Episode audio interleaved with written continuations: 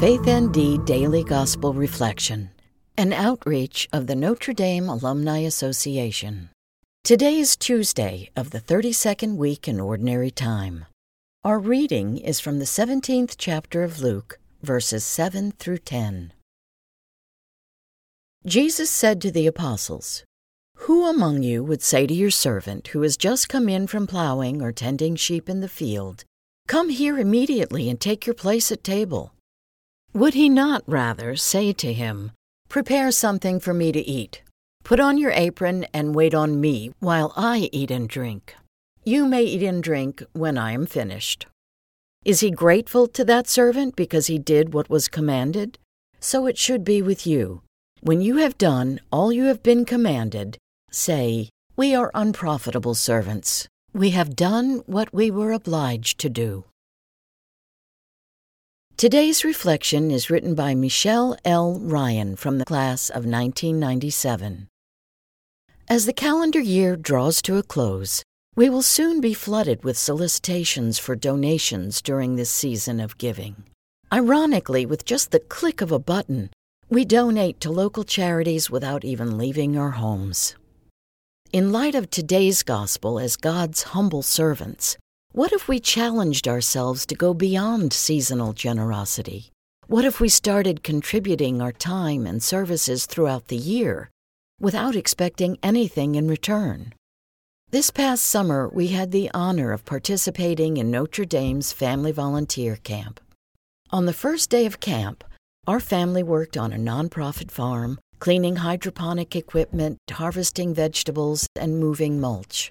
We completed the week by volunteering at a nursing home and a shelter for expectant mothers. At first, my young boys kept asking why we weren't getting paid for so much work and how anyone could expect us to do this the whole week. But a transformation occurred by the end of camp. The kids began asking for more work every time they completed a task and remarked about how good they felt. When I asked them what changed, they said they felt joy seeing the difference they made for others. They made human connections with strangers who soon became fast friends, from the new mothers and their babies to lively centenarians. When it was time for us to leave camp, my children had a mission to create everyday opportunities to serve others. Their desire to help others now exceeds the occasional volunteer work at school or church and occurs year round. They look for small tasks, like helping our elderly neighbor with her trash cans or picking up litter at the park. As we make charitable contributions during the holiday season, let us pause and ask what more we can do. Challenge yourself to extend your generosity beyond the holiday season, and remember that we are servants of God simply doing what we were obliged to do, called by name by Jesus Himself. Today's prayer is written by Reverend Herbert Yost, CSC. Let us not boast, Lord God, about our accomplishments in your service. What good we have done has been due to your help, grace, and inspiration. Let us be aware of your assistance through honesty, courage, and faith.